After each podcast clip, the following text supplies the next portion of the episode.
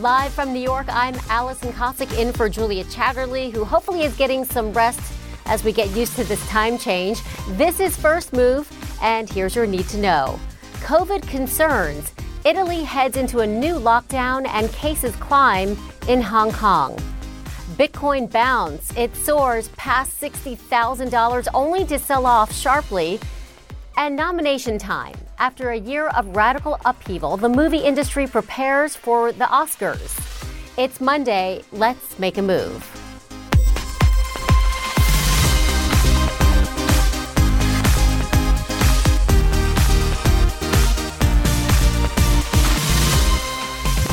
Welcome to First Move. We've got plenty ahead on the show today, including signs that it may be too early to declare victory against the coronavirus. A new Hong Kong cluster and tighter restrictions in Italy are raising concerns, and we're going to bring you all of the details shortly. First, let's take a look at the markets. U.S. stocks are set for a higher open after a record close Friday for the S&P 500 and the Dow. Optimism about economic recovery fueling last week's rally.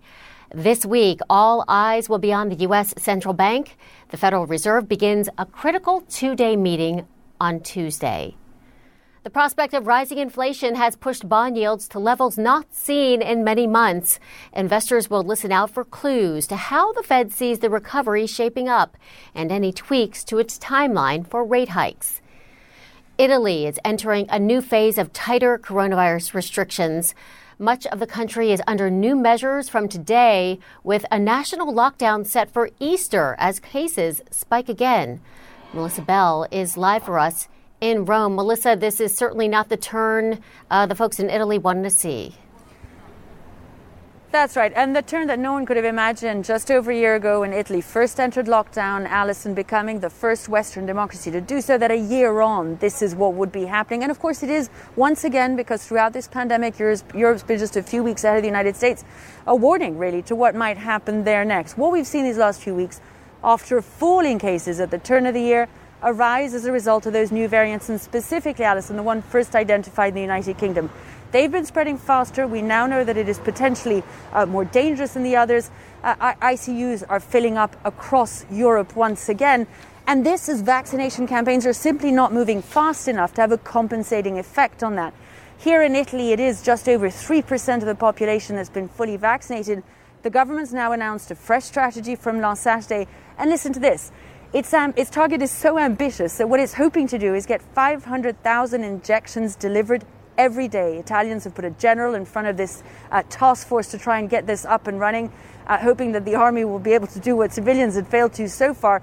That would allow them, they say, to vaccinate 80% of Italy's population by September. But again, 500,000 injections every day. We're a very long way from that right now.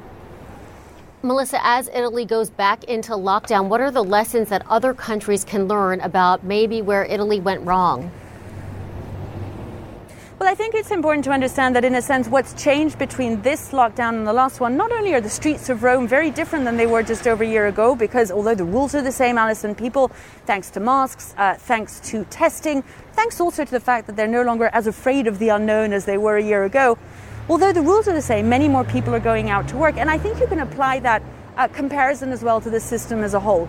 Last year, the country locked down because ICUs were overburdened. This time, the regions that have locked down, just over half of all of Italy's regions, it is because they've hit a particular target of incidence rate. So when a region gets to 250 positive people per 100,000, it goes into red and locks down entirely, as the region around Rome has. And that's because we now know how COVID 19 works. We don't wait for the ICUs to become overburdened. We understand that at some point you have to take measures that are unpopular, that are harmful to the economy, because you can be sure of the fact that in the next two to three weeks, the ICUs will become overburdened as a result of fasting, of fast rising uh, rates of uh, incidence of infection. So I think those are some of the lessons that have been learned. In a sense, it feels like we're back to where we were, but in other ways, we're not, because we now know how this virus functions and we know how to stop it before a country's healthcare system collapses, Alison. And Dr. Anthony Fauci has warned that if the U.S. lifts restrictions too early, it could risk going the way of Italy. Yet another uh, lesson there. Melissa Bell, thanks so much. In Hong Kong, officials taking action over what could be a fifth wave of COVID 19. 11 residential buildings have been locked down, and the people in them given compulsory tests. Will Ripley reports. Hong Kong is announcing plans to open more vaccination centers and make vaccines available for more people, anyone over the age of 30, starting on Tuesday. This as the city battles a new spike in cases right here in the heart of Hong Kong. As Hong Kong fights to fend off a possible fifth wave of COVID 19, nowhere is immune. This weekend, hundreds of healthcare workers and police sealed off several upscale neighborhoods, ordering thousands to line up for testing and locked down to wait for results. It was a little overwhelming. We didn't know what to expect. Suddenly, the building was taped up, and there were a lot of cops, and uh, there was a medical crew that walked in in hazmat suits. So it was uh, all very sudden. Hong Kong began ambush style lockdowns in late January, targeting clusters in densely populated lower income areas. These are the first to hit the high rent districts, full of expats foreign residents finding themselves on the front line of Hong Kong's latest outbreak. Granted that we've had COVID for about a year and suddenly this comes up, we were a bit surprised. Yeah. But I guess these measures need to be taken to avoid a next wave outbreak. The hundreds of people who live in these buildings and others in the area won't be allowed to leave until all of this testing is complete. They have to stay in their homes. Health authorities say this latest super spreader event started here at this popular fitness center, raising questions about safety just weeks after Hong Kong allowed gyms to reopen. More than 100 cases are linked to this single gym. The cluster has closed schools, offices, and forced hundreds into government quarantine centers, locked down for 14 days, including single mom Jen Berman. And the most stressful thing is just the uncertainty, and it, it was the not knowing. It's getting that phone call. My m- main concern was my son. Um, it was really just not knowing if he was going to have to quarantine with me, what the results were going to be. Um, because if I turned out to be positive, it means that my son would have to quarantine and go through this process too. And obviously, as a mom, it's your worst nightmare for them to have to go through something like this. Children may have a harder time coping with quarantine, mental health experts say. And young children in particular really thrive on safety, security, and consistency. And so when their whole world is kind of turned upside down, that can be really disruptive. And, and as, as I mentioned, it can be quite traumatic. Hong Kong has one of the world's harshest quarantine policies up to three weeks for incoming travelers, two weeks for anyone in close contact with the infected. The city is just beginning COVID 19 vaccinations. Most may have to wait months before they can get a shot, potentially meaning more outbreaks, more lockdowns, more damage to the already devastated local economy. Just as many hoped, life was finally getting back to normal. Hong Kong health officials say if case numbers start to go down, they'll consider easing restrictions on public gatherings and businesses. But they say if the numbers stay where they're at or continue to go up, they might impose more restrictions on this city. Will Ripley, CNN, Hong Kong. Now to Brazil, where a frightening surge in COVID 19 cases is overwhelming the country's healthcare system. ICUs across Brazil now reaching near capacity. Matt Rivers is live for us in Sao Paulo. Matt, what's the latest? Yeah, Alison, I think that if you told health officials here in Brazil that they could be in Italy right now or in Hong Kong and look at those numbers in any of those places, they would be thrilled. Because the frank way to put it is that what is happening in Brazil right now is the worst situation of any major country in the entire world. Uh, including death rates, including case numbers. Uh, what is happening here in Brazil, this country is going through the worst days of its pandemic so far. Pamela Ravipi can only look at the photos of her grandmother. She says watching the videos is too painful. The world didn't deserve my grandma, she says. She was too good. Admitted March 3rd with COVID at this small hospital outside Sao Paulo, she died just two days later. The facility quickly overrun by a new wave of COVID 19. A gente pensa naquela família que sofrendo. This doctor who works there says we think about the families that are suffering and we can't sleep. It is unbelievable. This hospital just doesn't have the facilities to care for those who are really sick. Those patients would usually get transferred somewhere else, but right now there's nowhere else to go. So instead of getting transferred, they're dying. In just five days last week, 12 patients died waiting for an open bed somewhere else, according to hospital officials. Pamela's grandmother was one of them. She thinks that she would have survived if treated in an ICU. But right now, access to those facilities is nearly impossible. Albert Einstein Hospital is one of Brazil's best, but here too, the rooms are full. They are scrambling to build more ICU beds because the patients just keep coming. It's the most busy time we have ever been in this last year. We first saw hints of this about six weeks ago when we reported from Manaus, a city in Brazil's Amazon rainforest. Hospitals there were overwhelmed amidst a new outbreak, and the city was forced to build so called vertical graves. And from then to now, that chaos has spread nationwide. In 22 of 26 Brazilian states, ICU capacity is at or above 80%, government data shows. In Sao Paulo, it's 90% and climbing. And when you run out of beds, doctors tell us, people die. The coffin is closed, so the family doesn't have the opportunity to say goodbye. The number of such coffins is surging at the Sao Paulo Public Cemetery. From above, you can see the thousands of newly dug graves. The number of burials, like the one going on behind me, have been staggering recently. Since the pandemic began, the three single days where Sao Paulo has recorded the most coronavirus deaths have come in just the last week. Experts say the causes of the new surge are myriad a more transmissible variant, few vaccines, relaxed lockdowns, and government mismanagement, all playing varying roles. But no matter the cause, these are the effects. Outside this public hospital, every day between 3 and 5 p.m., family members of COVID patients inside wait to hear their names. Jose de Lima. They go in to get news on conditions. And often, it's not good. And then comes the grief and the tears wrought from a pandemic that just won't end. And when you're talking about vaccines here in Brazil, you are talking about a program that is woefully lacking so far.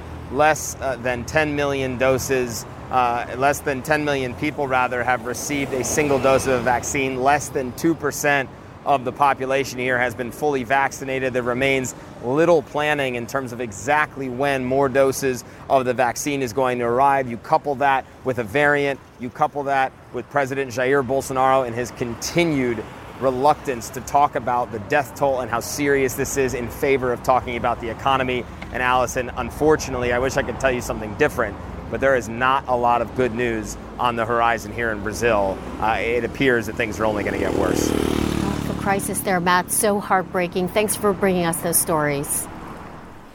Bitcoin is taking investors on a wild ride after surging past $61,000 to an all time high over the weekend. It's now down heavily on rumors India is considering a total ban on cryptocurrencies. Paul La Monica has been following the crypto ups and downs, and you don't need me to tell you there are plenty of those. A question I have is how concerned should investors be about India looking to ban cryptocurrencies? I mean, what if enough countries do something similar? What would that mean uh, for digital assets in general? Yeah, obviously, Alison, if the reports about an India ban turn out to be true, that could be very worrisome for Bitcoin and other forms of digital currencies. The issue, though, I think, though, is will other nations really follow suit? I find it hard to believe that the United States would really go through and ban Bitcoin or other cryptocurrencies in a serious way. You don't even get the sense that China or other emerging markets would do that as well. So I think what we might be seeing in India could be isolated. Bitcoin has been extremely volatile, and every time it hits a milestone, it pulls back, but it keeps roaring higher. I mean, obviously, we've surpassed the 30, 40, 50, and now 60,000 milestones in just calendar 2021. It's a stunning rise. Yeah, it's truly amazing. Now, on to another roaring company, digital payments company Stripe, which makes software that allows businesses to accept payments over the internet. That's raised $600 million in a funding round that boosts its valuation to a whopping $95 billion. What is this company going to do with the money? Yeah, uh, Stripe says that it's going to look to expand even further in Europe. This is a company that has dual headquarters in uh, the Silicon Valley and in Ireland. So I think they're looking to do more in Europe. And it's fascinating, Alison. This is a company that you know competes with the likes of PayPal and Square and digital payments. But interestingly, they've pulled back on accepting Bitcoin and cryptocurrencies. A couple of years ago, they said they weren't going to be doing that anymore. So while Bitcoin continues its epic rise, you still have demand for services for traditional digital payments uh, involving actual cash and credit, not cryptocurrency. So I think it's interesting to see how Stripe uh, is obviously a winner in the mobile and digital payment space. Absolutely. Okay, Paul La Monica, thanks so much for your reporting. And these are the stories making headlines around the world. Security forces killed at least 38 people in Myanmar Sunday in one of the deadliest days since a military coup on February 1st.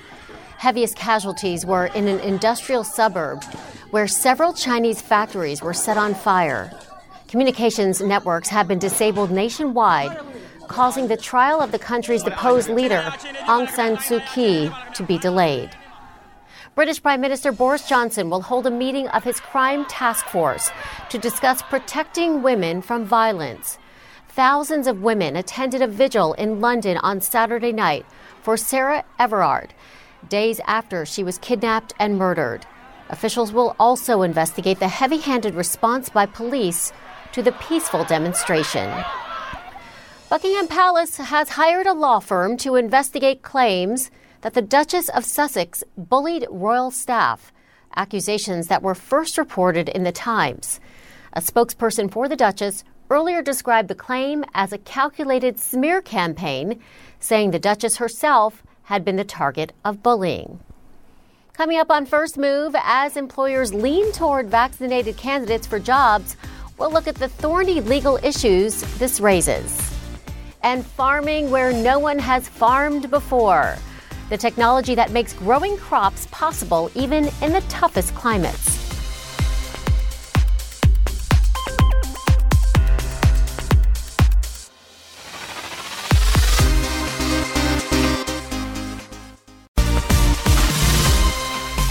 Welcome back to First Move. I'm Alison Kosik. Futures are pointing to a higher open for U.S. stocks this morning. Fresh stimulus and vaccine rollouts continue to fuel optimism about the economic recovery.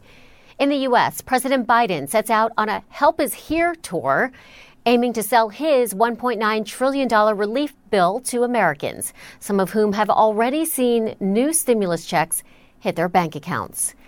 Joining me now is Mark Zandi. He's the chief economist of Moody's Analytics. Mark, great to see you. And you know, we have talked throughout the pandemic, and now we it feels like we're kind of at the other side of this. Kind of, we see that kind of light you know, at the end of the tunnel, and there's a lot of optimism, especially in the market. You look at the S&P 500 at a record, stock prices up 20% compared to where it was pre-pandemic. We've got the relief bill out there. Do you think investors and Americans are getting too ahead of themselves, though?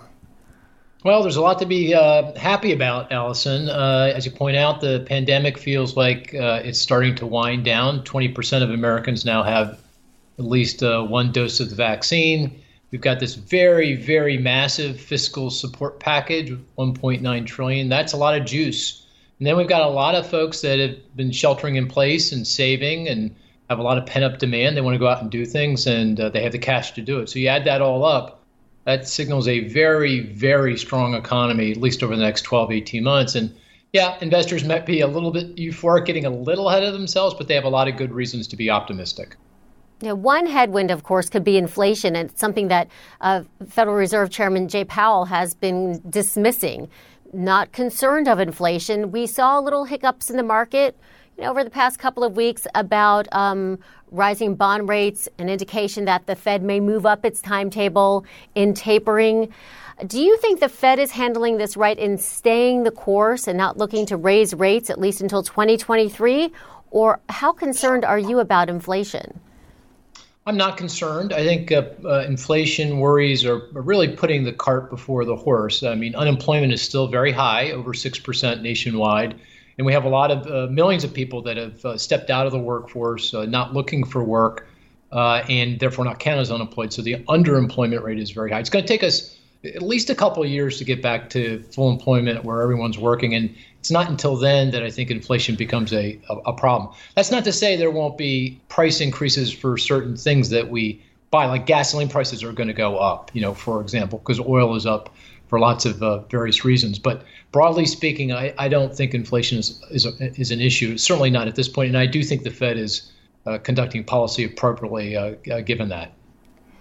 Uh, one analyst I spoke with earlier this morning said that uh, everybody's getting ready for President Biden to announce the first major tax hike since 1993, that it's needed to pay for the next part of the economic plan, and that it's increasingly clear that a tax hike is going to be part of, of what's happening here. If this is the case, and it looks like it could be the case, do you think uh, if, if, if something like this goes ahead and passes through Congress, that this could undercut growth, any growth that we would see this year? No, no, not at all. I mean, I think the, the package that is now being discussed that would likely include some tax increases on uh, large corporations and on the well-to-do. That's not coming until very, very late this year, probably towards the end of the year and the tax increases probably won't kick in until 2022 and perhaps in many cases until 2023 when presumably hopefully and i think uh, correctly that the economy will be back to full employment and and off and running. So you know i i, I did and a lot of that uh, funding that that those tax increases are going to fund things like infrastructure spending uh, spending on health care education housing child care elder care so all those things will help to support growth as well. So no, I and, and I think it's entirely appropriate that once the economy is back to full employment, that uh, whatever the president wants to do uh, in terms of spending, he's going to have to pay for with uh, tax increases, and I think that's entirely the appropriate uh, way to go here. What does it quickly get to housing and real estate? Housing, the market here in the U.S. booming, but commercial real estate apparently a different story. You know, we see lots of empty storefronts. What kind of domino effect could we see from this in the economy? Yeah, yeah, you're right. Single family housing boom times, right? Low mortgage rates, uh, work from anywhere, um, you know, all the support from the government. But the commercial real estate market is kind of on the flip side of that. It's it's the casualty of the of the pandemic. Uh, hotels obviously creamed by the lack of tourism and business travel. Retailers, brick and mortar retailers, creamed by online e-tailers.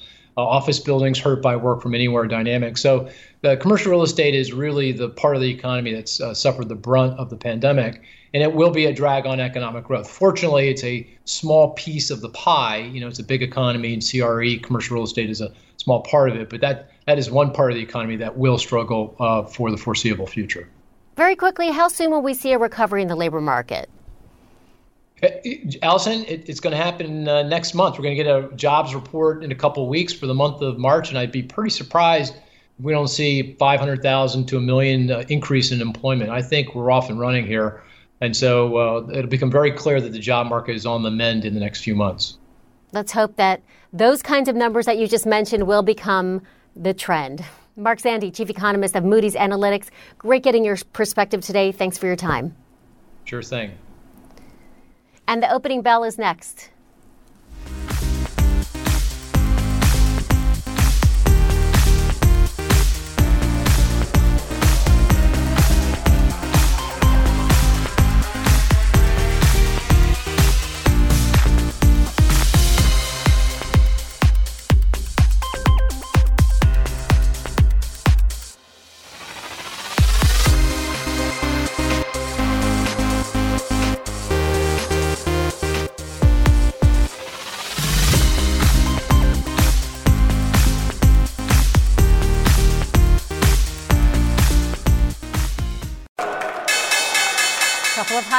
There. That's tech firm Aeva ringing the opening bell at the New York Stock Exchange this morning. And welcome back to First Move. As you can see, once again, that was the opening bell. I'm Alison Kosik, and stocks are rising as investors continue to bet on the economy recovering strongly from the pandemic. Let's take a quick look at Tesla. Elon Musk was given a new title this morning. In an official filing, he's now called CEO and Techno King of Tesla.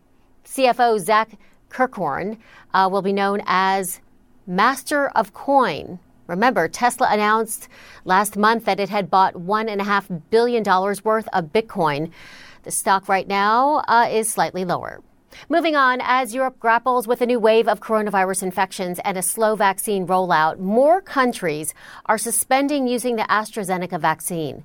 There are worries it could be linked to instances of blood clots, but the company is doubling down that there is no evidence of it. So let's bring in Dr. Peter Hotez. He's a co director of the Center for Vaccine Development at Texas Children's Hospital, and he's also the dean of the National School of Tropical Medicine at Baylor College of Medicine. And he joins us via Skype. Peter, great to see you. Nice to see you, Alison. So let's start with this uh, AstraZeneca vaccine. We know that Ireland is the latest country to suspend the use of their vaccine over these concerns over blood clots. I want to hear what you think about this vaccine. Yeah, well, let me say up front, Alison, this is a good vaccine. Uh, I was offered the uh, Pfizer BioNTech vaccine uh, back at the end of December, but if you had offered me the AstraZeneca Oxford vaccine, I would have taken it. Uh, it is highly effective against the, the original COVID 19 strains. It's highly effective against the UK B117 variant that's now accelerating across Europe. Uh, it, it can save your life. And you know, there have been 17 million doses administered of this vaccine across the European Union and the United Kingdom.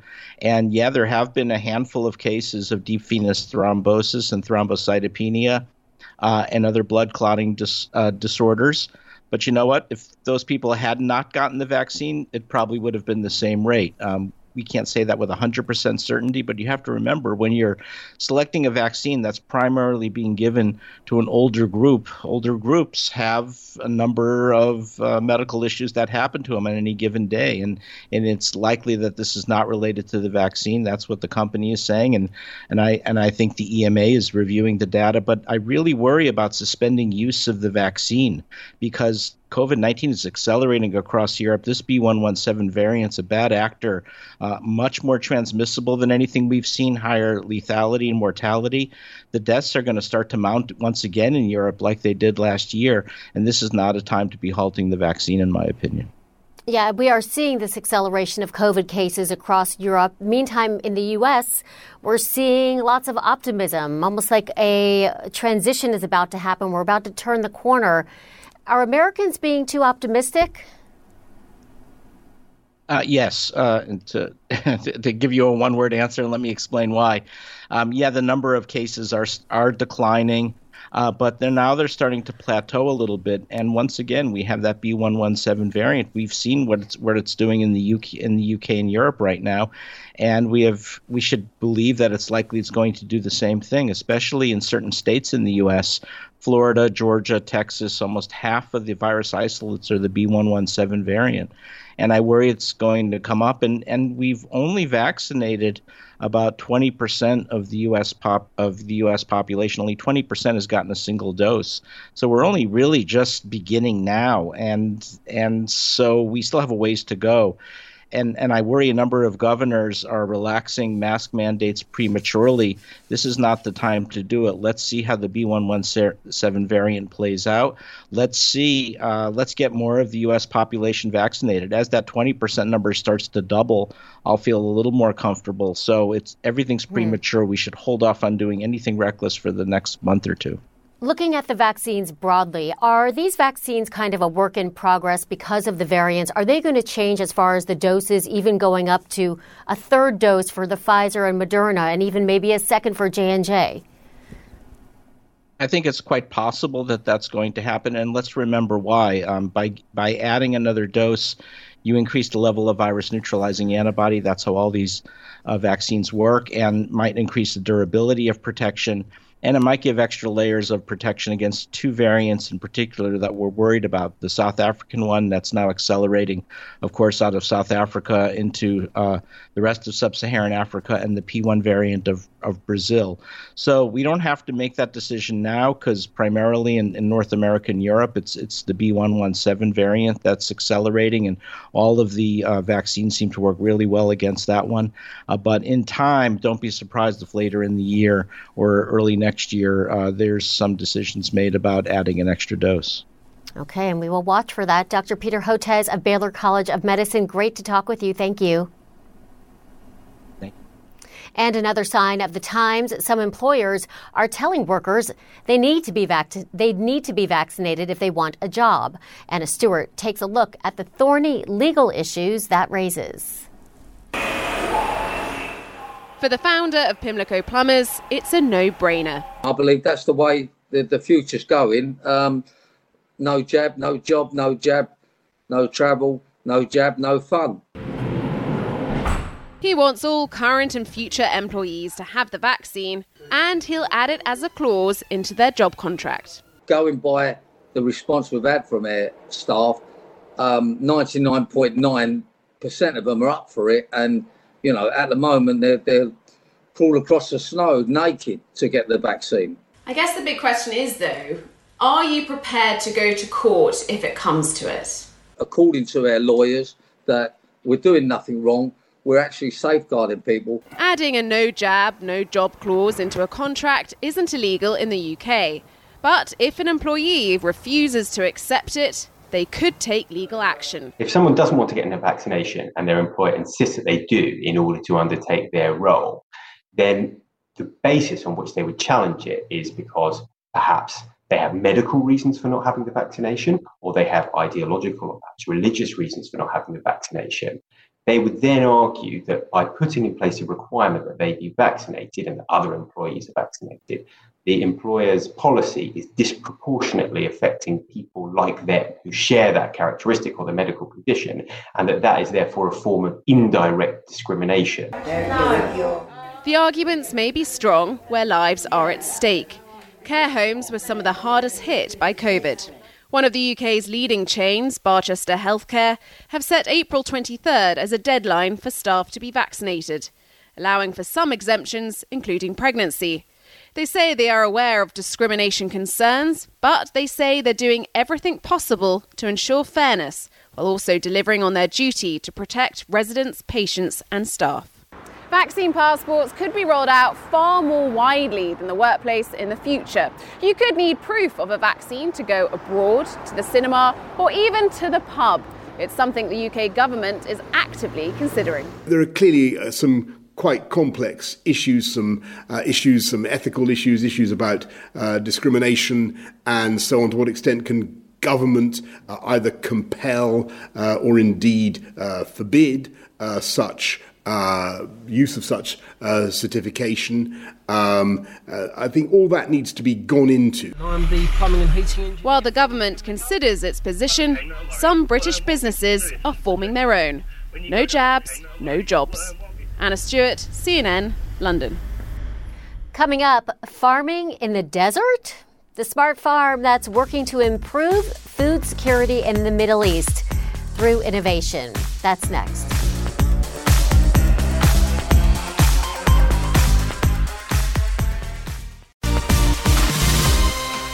Welcome back. UAE based agricultural technology firm Pure Harvest Smart Farms raising $60 million in the latest funding round. The company is using smart greenhouses to allow agriculture to flourish in the tough Middle East environment. Joining us now, CEO and co founder of Pure Harvest Smart Farms, Sky Kurtz. Great to see you. Hey, great to see you as well, and good morning. Good morning to you. So let's walk through, you know, for those who don't know what Pure Harvest is, how does it work? Uh, yeah, so we are a, a Middle East based startup, but we design, build, and operate high tech, climate controlled, what we call hybrid growing systems. These systems enable us to control harsh environments and create an environment that's perfect for a plant to grow year round, locally grown, and sustainably grown fresh produce really anywhere. And um, I heard in the lead in it mentioned Middle East. And while we've started in the Middle East, we see this really as a laboratory, a great place to build this uh, business, but really to develop a solution that can solve heat and humidity and make food production possible in places it previously wasn't possible. Within eight hours of Dubai, there's a massive opportunity uh, and a huge population base that, that has favorable demographics, and it's really an attractive market that needs food security, that needs water conservation, economic diversification and a more sustainable food future. So we see a massive opportunity both here and anywhere, you know, really around the equator that historically depend upon food imports. And speaking of opportunity, uh, I know that Pure Harvest uh, made an announcement today about raising $60 million. This is in addition to another round of fundraising that you had in April of last year of $100 million. So you're getting a lot of investment. What are you looking to do with it?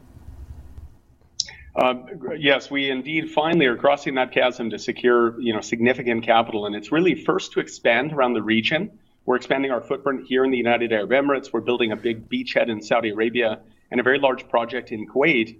But we're also looking outside of the region. We're beginning our aspirations are looking toward markets like Singapore in Southeast Asia, because really, again, our solution tackles heat and humidity and makes possible food production in places it used to not be. And so Right now, we're producing uh, uh, tomatoes and strawberries, but we're also diversifying what we produce. We're moving into leafy greens, and we can pretty much produce anything in a Mediterranean climate corridor. So, tomato, capsicum, cucumber, strawberry, aubergines, uh, microgreens, herbs, so really anything. And really, there are some uh, companies in the US that have received a lot of interest, and one of which went public recently, uh, AppHarvest. We're a very similar business. However, we have much more technology invested in our climate systems and in corrosion protection to operate in markets that are really food deserts and, and really real deserts. And so we're operating in a very different environment, but we hope to take that solution and bring it to other markets that have similar dynamics and needs. It's it's a massive global opportunity and one that we hope to not only spend the capital we've sourced to date, uh, but also to secure more capital and continue to grow around the world. And just a question about uh, the announcement today at the capital that you've secured. This money is actually also through an Islamic structured finance solution. Why did you do that, and, and how does uh, that vehicle work? Uh, very good question. Um, so why do we did it is uh, Islamic finance is kind of an alternative capital market that, that's very deep here, and also where a lot of uh, yield-hungry investors uh, exist for instruments that are really fixed income, right? So this is a like a bond. It's very similar to a bond, but of course compliant with Sharia law.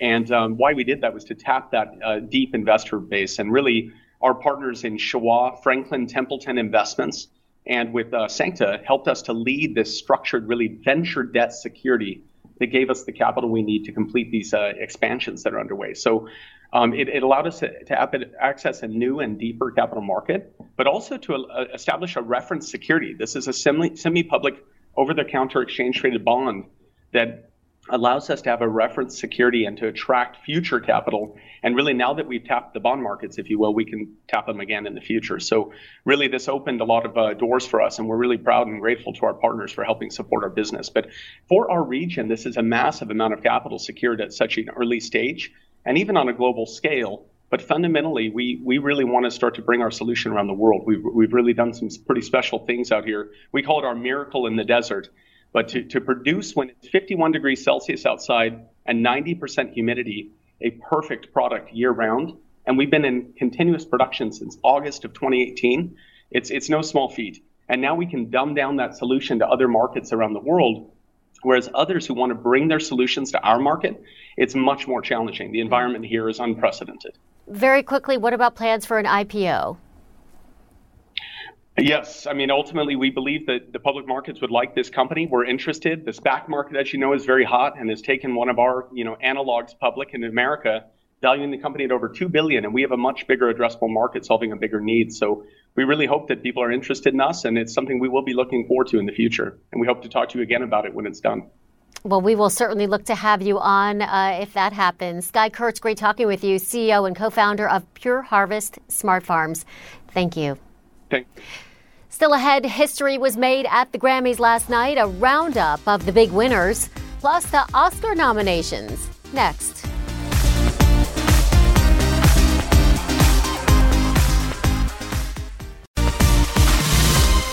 Welcome back. I'm Alison Kosik, and it was a star studded night at this year's Grammy Awards. It was a little different because of the pandemic, but still featured a few live performances, acceptance speeches, and some history being made. Four women won the top four awards Sunday night. And on top of that, Beyonce broke the record for all time wins by a female artist and by any singer, male or female, with 28 Grammys. Dua Lipa took the award for Best Pop Vocal Album for Future Nostalgia. She also performed on the show singing her hit Levitating. Levitating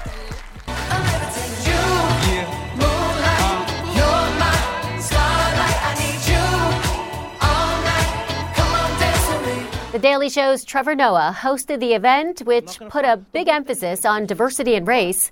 One of the highlights was H.E.R. winning Song of the Year for I Can't Breathe. And the Grammy goes to I Can't Breathe, her. We are the change that we wish to see. And you know that that that fight that we had in us the summer of 2020, keep that same energy. Thank you. And from the biggest night in music to the biggest award show of them all, the Oscars. Nominations were announced in the past hour by actress Priyanka Chopra and her husband, Nick Jonas. This year's ceremony has been delayed until April because of the pandemic. But we all want to know what are the big films to look out for. Let's bring in Brian Stelter. He's here in New York with more. So, Brian, what should we look out for? Because most theaters were closed, most of the big blockbusters were re- weren't released. So, this isn't about the box office. This is about streaming, right? Yeah, this is even more about specialty films and the streaming wars. Netflix, with its best uh, uh, Oscar season yet, uh, coming away with, with, with, dozens of nominations for many different films. Uh, and what we're going to see at the Oscars when the ceremony takes place, when the winners are named, uh, is, is all of those streaming platforms competing and Netflix leading the charge, as it is, of course, on Wall Street and as it is in the industry. Uh, biggest nomination uh, this morning is for uh, Mank. Mank is a film about the making of Citizen Kane the Academy, the voters always love movies that are about movies, and this is one of those years. Mank taking uh, 10 nominations uh, and leading the pack. Uh, there are a number of films with six nominations each, uh, including um, uh, Ma Rainey's Black Bottom, The Trial of Chicago 7, and Crip Camp. And, and, those, and it's, it's, you know, these are, in some cases, like Crip Camp, a Netflix documentary uh, produced by the Obamas. And so it has all the kind of prestige that Academy voters are looking for.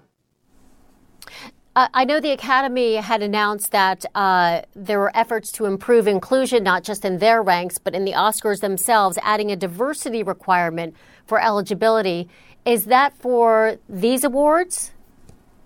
Yeah, we, what we are seeing is this gradual rollout of these eligibility, uh, uh, you know, standards, and we are seeing progress from a couple of years ago when the hashtag Oscars so white was embarrassing to Hollywood, and there were vows for change we are really seeing progress, although not as quickly as many would like.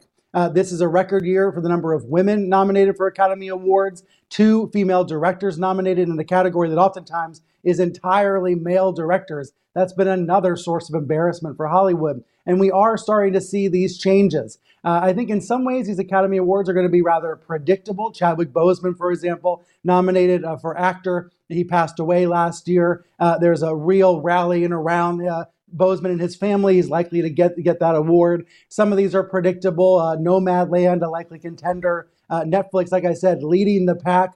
Um, but it is always interesting to see how the Oscars are reflecting the evolution of Hollywood. These streaming companies, these other studios, uh, do not want to be perceived as uh, stuck in the past, behind the times. They don't ever want to hear that Oscars so white hashtag ever again. And and from the nominations today, we are seeing progress. How soon will we see some blockbusters released, Brian, so we could, uh, not that I don't enjoy the streaming movies, but. Uh... well, that's the interesting dynamic about this. I was thinking about some of the films, you know, that, that were, that were nominated this morning. I, I mentioned Nomadland, for example, which is playing in theaters here in New York now the theaters have reopened. And yet I was doing the calculation in my head. Do I want to go spend 15 bucks and see it in a theater, or do I just want to watch it on Hulu? Now people have those choices, and in some ways it flips the Oscars on their head now, instead of the Oscars, the nominations being a sense of, oh, what movies should you go out to the theater and see? Now it's, hey, what should you go stream before awards night? But to answer your question, Memorial Day, June, July, that is when these studios are really banking on people going back to theaters. And I think there's going to be a huge surge of interest to get to theaters to see those blockbusters this summer. Yeah, we will see if everybody heads back to the theaters. All right, Brian Stelter, great talking right. with you. Thanks. Tomorrow, CNN is partnering with young people worldwide for a student led day of action against modern day slavery. This year, we're asking young people to make a pledge to take specific actions to help end slavery. Join CNN on Tuesday for My Freedom Day. Sign the pledge and nominate your friends to do the same. Share your pledge on social media using the hashtag MyFreedomDay. All right, stay safe. I'm Alison Kosik uh, with filling in for Julia Chatterley for First Move. Connect the World with Becky Anderson is next. I'll see you soon.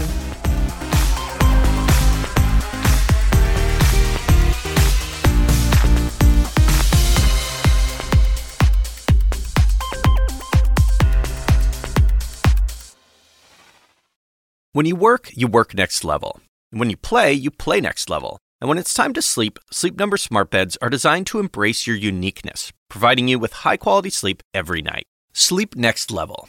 JD Power ranks Sleep Number number 1 in customer satisfaction with mattresses purchased in-store. And now, the Queen Sleep Number C4 smart bed is only $1,599. Save $300 for a limited time, only at Sleep Number stores or sleepnumber.com. Prices higher in Alaska and Hawaii.